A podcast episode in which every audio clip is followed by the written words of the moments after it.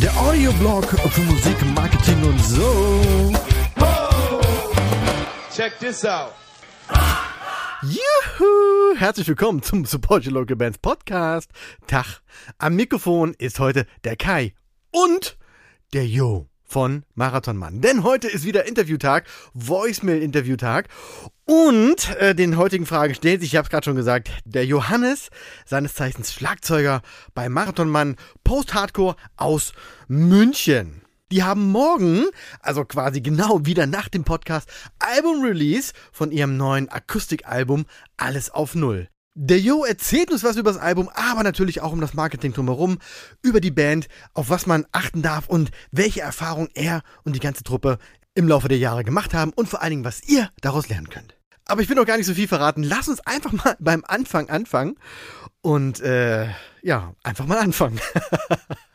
also, Jo, herzlich willkommen hier im Podcast. Schön, dass du dir Zeit genommen hast. Mach doch einfach mal so ein klitzekleines Mini-Intro und stell dich und die Band mal ganz kurz vor. Hallo, hier ist der Jo von Marathonmann. Wir sind eine deutschsprachige Post-Hardcore-Post-Punk-Band aus München. Ich habe die Pointe gerade schon so ein bisschen vorweggenommen, denn euer neues Album erscheint ja quasi direkt im Anschluss an diesen Podcast. Erzähl doch mal ein bisschen, was erwartet uns? Ja, alles auf Null erscheint am 9.4. und was erwartet?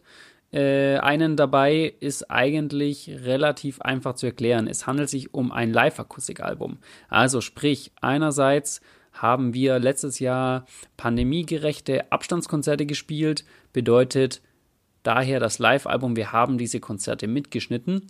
Und zum anderen haben wir keine regulären Shows gespielt, sondern Akustikshows.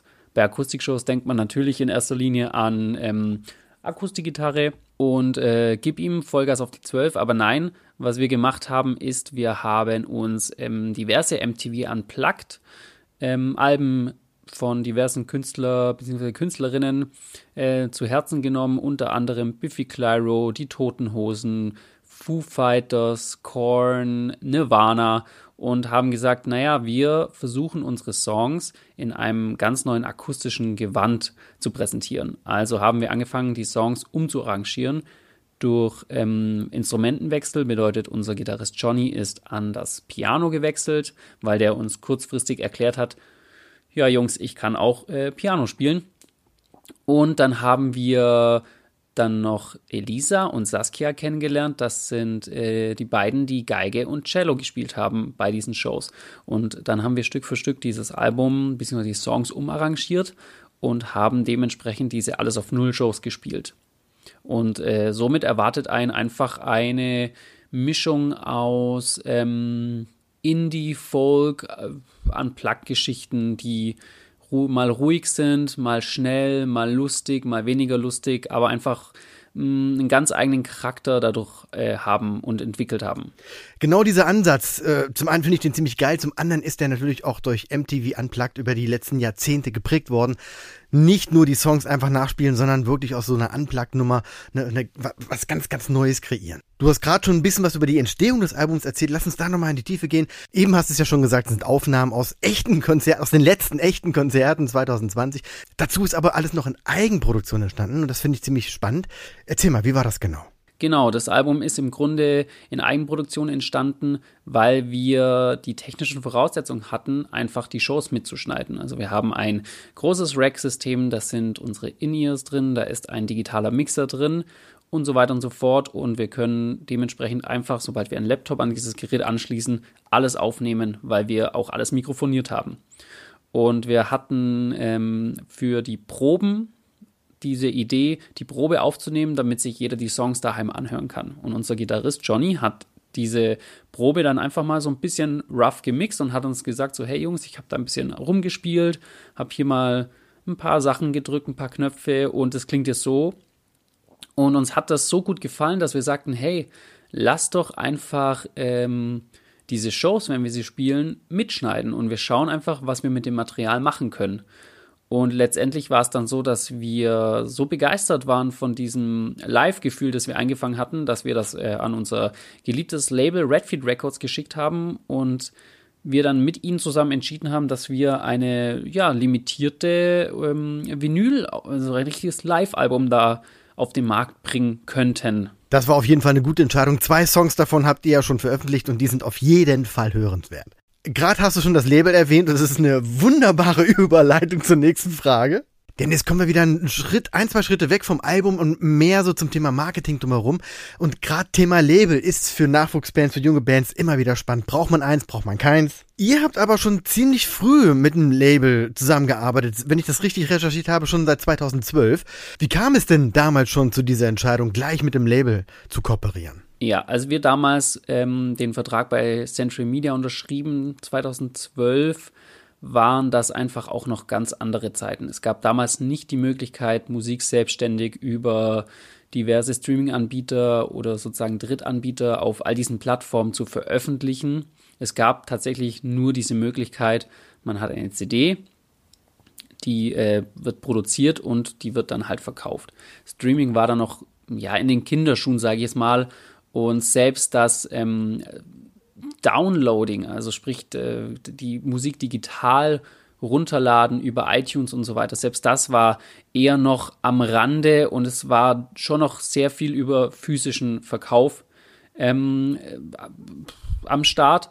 Und wir hatten damals, äh, gab es dadurch einfach nicht diese Möglichkeiten. Und da war ein Label einfach noch ein großer Gatekeeper, weil die äh, ganz viele Möglichkeit hatten, ähm, das Album zu promoten, das Album zu platzieren, das Album überhaupt zu produzieren, was ja auch ein Kostenfaktor war, der gestemmt werden musste, ähm, was wir zu dem damaligen Zeitpunkt einfach noch gar nicht machen konnten. Wir hatten auch noch nicht das Know-how dazu, auch wenn wir alle davor in anderen Bands tätig waren, waren die Zeiten einfach andere. Und äh, es gab einfach nur diesen Weg, du machst eine CD, die wird gepresst und dann wird die halt verkauft. Und da waren Labels einfach noch, äh, hatten einfach noch einen viel höheren Stellenwert, was das angeht. Und deswegen haben wir uns damals dafür entschieden, dass es der beste Weg war, bei einem Label zu unterschreiben, das aber trotzdem natürlich noch äh, ein Szene-Label ist. Also Century Media ist natürlich ein äh, großes Label gewesen, aber halt trotzdem für Nischenmusik und sprich für Hardcore, für Punk, für Metal. Und es war uns trotzdem noch sehr wichtig, dass dieser Charakter, der uns als Band auch ausmacht, dass wir aus einer Subkultur, aus einer Szene kommen, ähm, vom Label auch ähm, wiedergespiegelt wird, weil uns einfach wichtig ist, dass, äh, dass es nach außen einfach trotzdem weiterhin so wirkt für die Leute, wie das, was wir spüren und was wir fühlen. Das ist sehr spannend, was du sagst, weil das hatten wir auch schon mal in anderen Interviews. Auch die Frage, wie man denn auch das richtige Label findet, ähm, war auch immer die Antwort, äh, dass es vom, vom Feeling her passen muss, dass, äh, dass man verstanden werden sollte vom Label. Da ist es natürlich leichter, sich auch ein Label zu suchen, was in derselben Branche oder im selben Genre, sage ich mal, tätig ist, die Szene kennt. Das rundet dann natürlich auch das Band-Image ab, wenn da alles stimmig zusammenpasst. Und eben musste ich ein bisschen schmunzeln, also ich bin ja auch schon einen Tag älter, aber ähm, ich hatte das gar nicht mehr so in, in Erinnerung, diese, dieses, äh, diesen Zeitstrahl sozusagen, dass 2012, dass das mit dem Streaming ja noch gar nicht so easy war wie heute. Also das vergisst man auch schnell, weil man sich natürlich auch schnell an diese, an diese bequeme Art der Musik, äh, des Musikhörens gewöhnt. Ja, ich hatte das so gar nicht mehr auf dem Schirm. Aber du hast recht, das hat sich alles ein bisschen, bisschen vereinfacht. Trotzdem arbeitet ihr heute immer noch mit dem Label zusammen und seid bei, bei Redfield Records gelandet und arbeitet auch noch mit den hier schon oft erwähnten und, sehr gelobten Uncle N zusammen. Schöne Grüße an der Stelle. Das heißt, äh, nicht nur Label, sondern auch ähm, PR-Agentur. Warum ist das so wichtig für Bands, starke Partner zu haben? Es ist wichtig, gute Partner zu haben, aus einem ganz einfachen Grund. In erster Linie sind wir alle Musiker. Und äh, Musiker wollen Musik machen und um aber eine Band erfolgreich zu machen oder groß zu machen oder sie einer großen Masse, einem großen Publikum ähm, nahe zu bringen, braucht man ganz viele andere Dinge noch. Also eine Band, eine funktionierende Band ist im Grunde ja wie eine Firma mit ganz vielen Departments. Also man hat diesen im künstlerischen Bereich oder Aspekt, der natürlich das Grundstock ist. Das Allerwichtigste ist, gute, geile Musik zu machen, hinter der man steht, die man selber feiert. Und ähm, aber nur weil man ein guter Musiker ist oder beziehungsweise Musikerin oder Künstler, Künstlerin, ist man ja nicht gleich ein Spezialist im Bereich von Marketing oder ein Spezialist im Bereich von Merch-Produktion oder von Platzierung in, in Funk und Fernsehen. Ähm, man ist vielleicht nicht mal äh, ein Spezialist für Excel-Tabellen oder wie produziert man überhaupt eine CD? Also wie kommt es zustande, dass die Vinyl am Ende beim Kunden landet? Und ähm, das ist sehr wichtig, sich da gute, starke Partner zu holen, ähm, wie bei uns in unserem Fall ist zum Beispiel Redfield Records oder auch das äh, Label oder beziehungsweise die PR-Agentur Uncle M. Äh, das sind Leute, die ganz, ganz viel Erfahrung auf dem Feld haben, für das sie spezialisiert sind oder auf das sie spezialisiert sind und die da einfach viel mehr Expertise, viel mehr Wissen haben, weil sie viel näher am Geschehen dran sind und die uns da einfach viel zusätzlichen Input geben können, aber auch ganz vieles abnehmen können, das wir einfach nicht können. Und somit können wir uns auch mehr Raum und Zeit schaffen ähm, also erstmal zeitlich, aber auch im Kopf für das, was für uns ja wichtig ist. Und das ist halt Musik zu machen. Schade, dass hier keine Kameras sind oder, naja, eigentlich ist es auch gut, weil ich habe gerade vor Begeisterung die Hände nach oben geworfen. Genau das erzähle ich nämlich auch in meinem Podcast. Hört auf, immer alles selber machen zu wollen. Sucht euch Leute, die das gut können, was sie gut können, damit ihr bei dem bleiben könnt, was euch inspiriert, was, äh, was euch als Band groß macht, eure Kreativität, eure Musik. Dankeschön. Und so Agenturen und so ein Label, die nehmen ja quasi die Band, sehen das Potenzial und helfen dabei, es umzusetzen. So, so eine Restarbeit kann ich mir vorstellen, ist immer noch vorhanden. Wie viel Marketing, Promo oder PR-Arbeit macht ihr denn trotzdem noch selber? Also wir schätzen bei jedem Projekt, das wir angehen, sei es jetzt eine Albumproduktion, ein Musikvideo, eine Single, ähm, irgendeinen neuen Merch-Run, hocken wir uns erstmal immer zu viert hin und überlegen uns, was wir wollen, wie wir das wollen und ähm, schauen, dass wir dann wiederum, also wie viel wir selbstständig davon stemmen können. Es gibt ja ganz viele Sachen, die wir für uns machen, wo wir von außen gar keine Hilfe benötigen, weil es einfach Sachen sind, die im engen Bandzyklus stattfinden, größtenteils. Und ähm, je nachdem, wie groß das Projekt ist oder wie weitläufig es ist, schauen wir halt, dass wir die weiteren Leute, wie zum Beispiel eine PR-Agentur, das Label mit ins Boot holen. Grundlegend ist es aber trotzdem so, dass wir sagen, so viel wie möglich möchten wir selber machen. Und das Allerwichtigste ist natürlich für eine Band heutzutage äh, Social Media. Social Media ist der beste und direkteste Weg, mit den Fans zu kommunizieren, für die Band ähm, Promotion zu machen, die Band äh, nach außen zu tragen, neuen, äh, an neue Leute ranzutreten. Und ähm, uns ist ganz wichtig, dass das zu 100% in Bandhand ist. Und wir machen das auch immer alles zu 100% selbst. Äh, entwickeln dort Ideen selber, machen uns Gedanken darüber, was wir posten, wie wir es posten, wie wollen wir rüberkommen.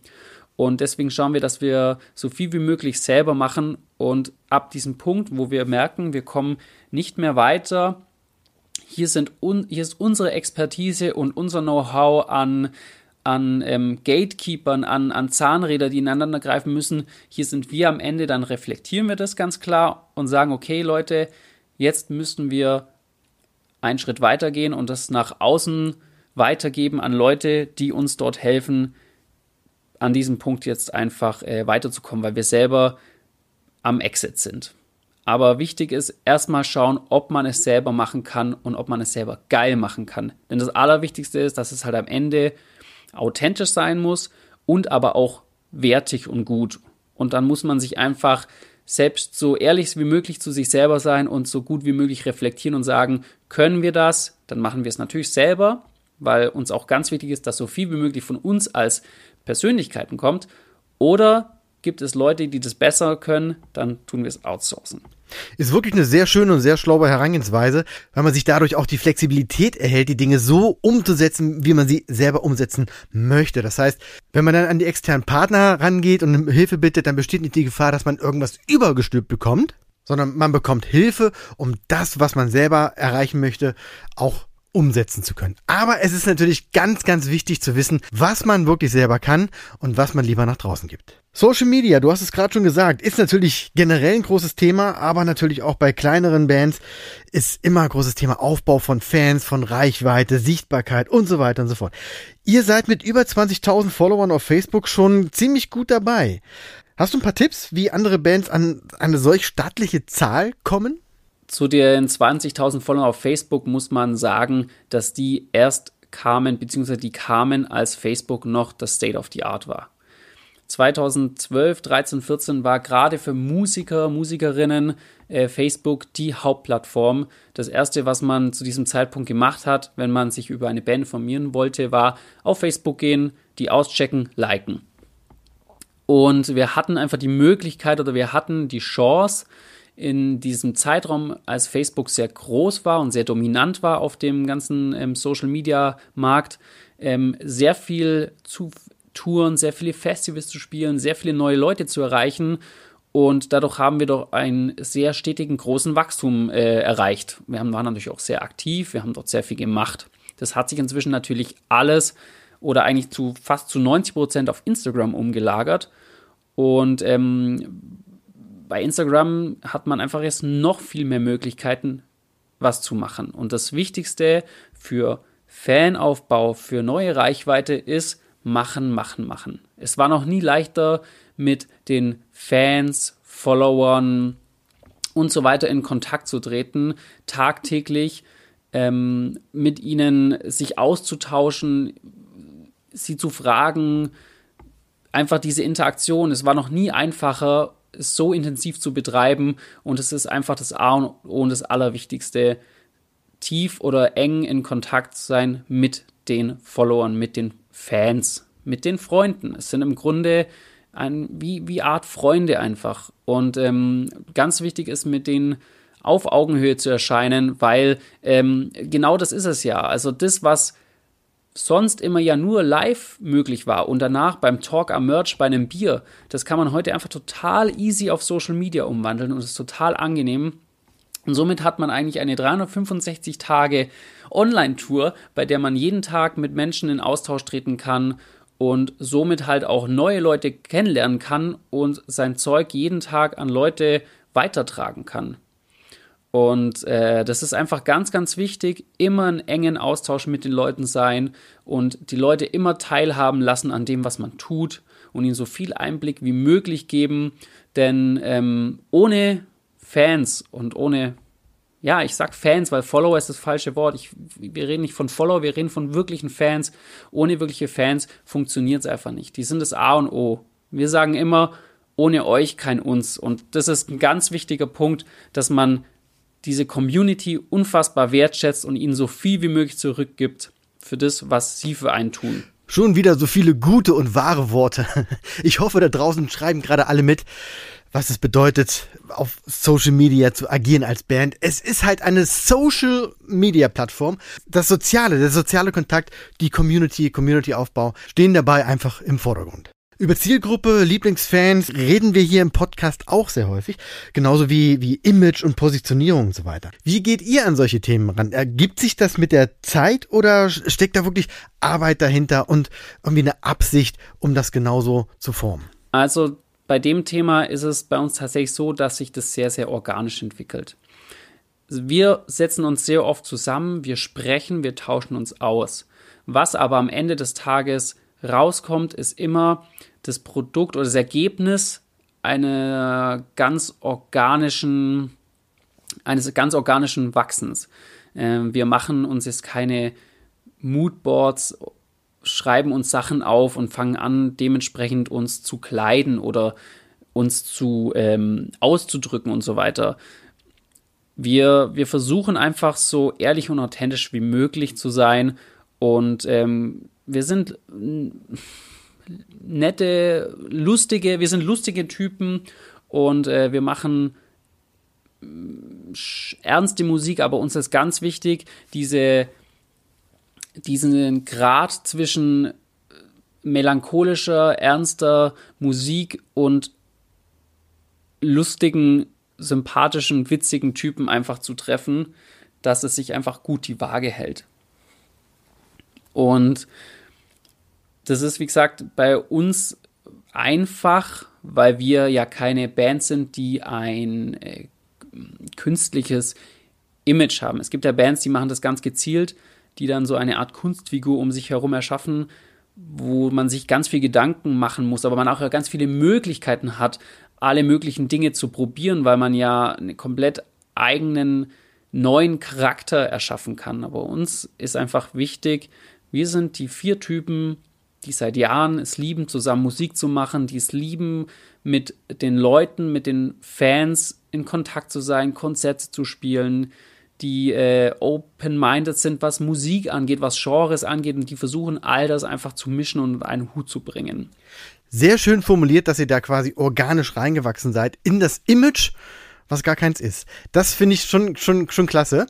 Wichtig ist halt nur, dass sich Bands halt unterhalten. Und selbst wenn sie rausfinden, wir wollen kein echtes Image basteln, sondern wir wollen einfach so sein, wie wir sind, dann ist das ja auch eine Art Image, hat dann aber weniger mit, ja, wie sage ich es mal, mit Mathematik zu tun, also die Entstehung einer Band am Reißbrett, sondern wirklich einfach machen, loslegen, gucken, wo man landet und dann vielleicht während der Fahrt einfach noch so ein bisschen nachjustieren. Jetzt mal eine Frage, die so ein bisschen aus dem, aus dem Rhythmus fällt, aber über die ich einfach gestolpert bin. Einer eurer Songs wurde nämlich bei der Netflix-Serie Dark verwendet. Und es ist schon spannend. Also erstmal, wie kam es dazu? Wie kommt man in so eine Serie rein? Und natürlich, welche Auswirkungen hatte das zum Beispiel auf Streams, auf, auf Bekanntheit, auf die Fans, auf Sichtbarkeit und so weiter und so fort. Habt ihr in diese Richtung was bemerkt? Die Sache mit Dark war natürlich mega geil. Uns hat das tierisch gefreut. Ähm, das Ganze kam zustande, weil ein Fan von uns, beziehungsweise ein, ein entfernter Freund, Schrägstrich Fan, bei äh, Dark im Produktionsteam dabei saß. Also in diesem Studio, wo diese Soundgeschichten im Nachhinein ähm, entschieden oder ausgestattet werden. Und ähm, es wurde eine Band gesucht. Also es ging darum, dass diese äh, Person, die den Song hört, halt so einen rebellischen Typ verkörpert und es wurde auch eine Band gesucht, auch eine deutschsprachige, weil es eine deutsche Serie ist, die äh, man musikalisch damit in Verbindung bringen kann und wir wurden da einfach mit in den Lostopf gezogen, beziehungsweise wurden wir dem Regisseur empfohlen und dem hat das gefallen und dementsprechend wurde dann einfach Kontakt mit ähm, unserem Verlag bzw. Label aufgenommen. Das lief natürlich nicht über uns direkt. Und dann wurde äh, dieser Song ausgewählt und das hat sich im Grunde total positiv ausgewirkt, denn seit Rücklauf bei Dark 2017 verwendet wurde, ist äh, Rücklauf unser meistgestreamtester Song auf Spotify wir sind dadurch in ganz, ganz vielen ähm, Netflix Dark Fan-Playlisten ähm, erschienen. Wir haben ähm, viele Kommentare auf unser Musikvideo bekommen. Wir kriegen ganz viele Nachrichten, auch ganz, ganz, ganz viel aus dem Ausland, äh, wo die Leute schreiben, ja, we love Dark, we love your song und so weiter und so fort. Also das hat sich auf jeden Fall, trotzdem, dass es ja nur indirekt im Hintergrund läuft, hat sich das sehr, sehr positiv ausgewirkt. Und da wir natürlich auch riesige Serien- und Filmfans sind und wir auch wirklich tatsächlich unabhängig davon, dass Rücklauf bei Dark läuft, diese Serie unfassbar feiern, ist es für uns in erster Linie einfach mal ein mega angenehmes, positives äh, Gefühl, wenn man sich immer wieder Staffel 1, Folge 1 anhört und sich denkt, das ist die meistgestreamteste Serie, äh, deutsche, deutschsprachige Serie auf Netflix. Und äh, dann läuft im Hintergrund ein Song. Das ist einfach ein total schönes, äh, positives äh, Gefühl, auf das man, auf das wir sehr stolz sind, wo, ähm, wo wir jetzt mal tatsächlich diesen Promo-Faktor total außer Acht lassen. Erst einmal ist es einfach super cool. Und äh, aber ja, es hat natürlich auf jeden Fall uns ähm, eine große Reichweite bei Streamings geschaffen. Geile Story, krass. Ja, und ich kann es auch nachvollziehen, dass dieser, dieses, dieses Wow-Gefühl, wir sind dabei, dass das noch, dass das noch mehr bedeutet als das Zahlenwerk dahinter. Aus Marketing-Sicht ist es natürlich auch wahnsinnig. Ne? Also äh, erstmal zeigt es, welche, welche Macht noch Fernsehen hat. Ob nun klassisches Fernsehen oder Netflix, dieses Streaming-Monster. Die Fans sitzen natürlich davor, haben wahrscheinlich Shazam an und switchen dann jeden Song raus und äh, äh, filtern den, separieren den. Und das hat natürlich auch eine riesige Wirkung. Und in einer der letzten Folgen habe ich vom Zielgruppenbesitzpartner gesprochen. Und hier haben wir genau das Beispiel, dass man nämlich über Netflix in dem Fall eine Zielgruppe ansprechen kann, die man sonst nicht erreichen könnte. Und was das für Wellen schlägt bei euch, geil. Finde ich richtig gut. Kommen wir zur nächsten Frage. Was würdet ihr anderen Bands für Tipps mit auf den Weg geben? Welche Erfahrungen habt ihr zum Beispiel gemacht, die anderen helfen könnte? Oder andersrum, aus welchem eurer Fehler sollen andere unbedingt lernen? Das Allerwichtigste für Bands ist, seid euch im Klaren, was ihr wollt. Macht euch sehr viel Gedanken darüber, was ihr wollt. Aber verkopft euch nicht. Ähm, schaut, dass ihr einfach in erster Linie so authentisch und ehrlich wie möglich bleibt. Das klingt natürlich erstmal total banal, weil man sich denkt, naja, wir sind ja wir und äh, das war es auch schon, aber dieses Wir-Sein, dieses authentische, diese authentischen Persönlichkeiten, weil eine Band halt in der Regel aus vier bis fünf, sechs Musiker, Musikerinnen besteht, ähm, diese Persönlichkeiten, die alle Individuen sind, so nach außen zu den Leuten transportieren und kommunizieren, dass die, dass die ein persönliches Gefühl zu den jeweiligen Personen und nicht nur zu dem Konstrukt Band entwickeln, ist halt unfassbar hilfreich. Und dafür ist aber auch diese, diese Auseinandersetzung mit sich selbst und mit sich als Person total wichtig.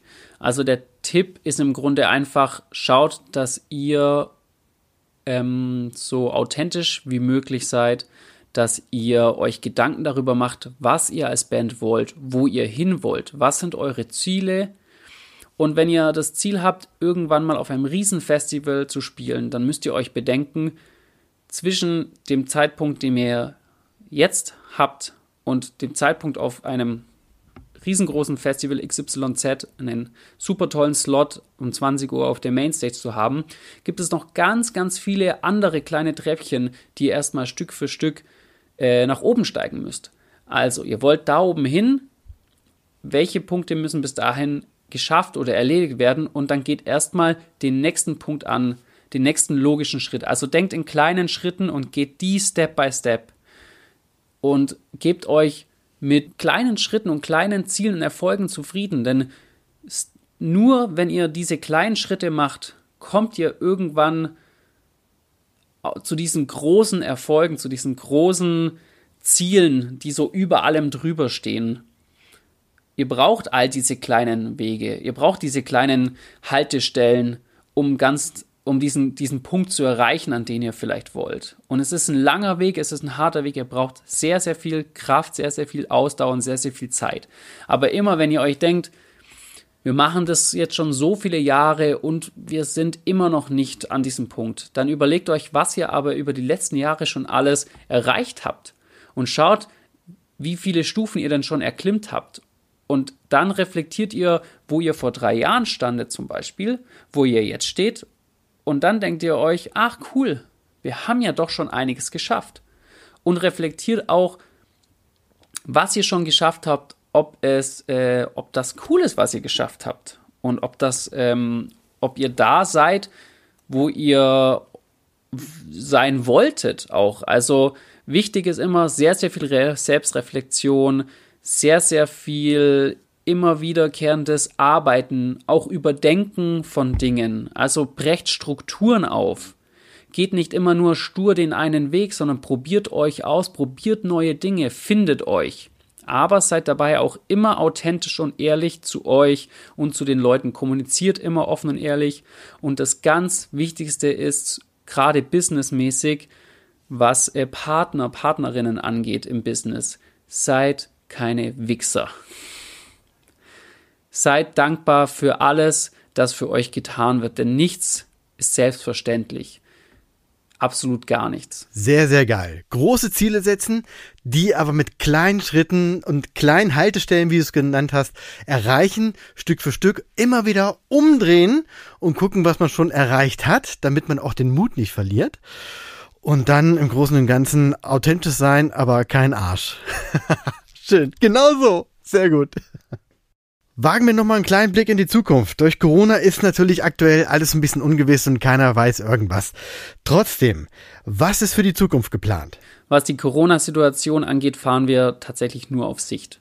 Wir haben ganz äh, viele Dinge in der Pipeline. Die stehen gerade alle sozusagen auf dem Gleis, die Züge, und warten, dass wir losfahren. Ähm, aber wir können einfach tatsächlich gerade sehr wenig bis nichts planen. Also natürlich würden wir sehr gerne ähm, im Sommer wieder Abstandskonzerte spielen, um natürlich auch unser neues Album Alles auf Null zu promoten, würden wir da natürlich auch am Plug-Shows spielen. Ob das möglich ist, müssen wir abwarten. Des Weiteren ähm, ist natürlich auch äh, ein reguläres Album in Arbeit und der eigentliche Plan wäre natürlich, wenn wir über den Sommer über ein paar Shows spielen können, dass wir uns zum Herbst wieder ranmachen, um die neue Platte fertigzustellen.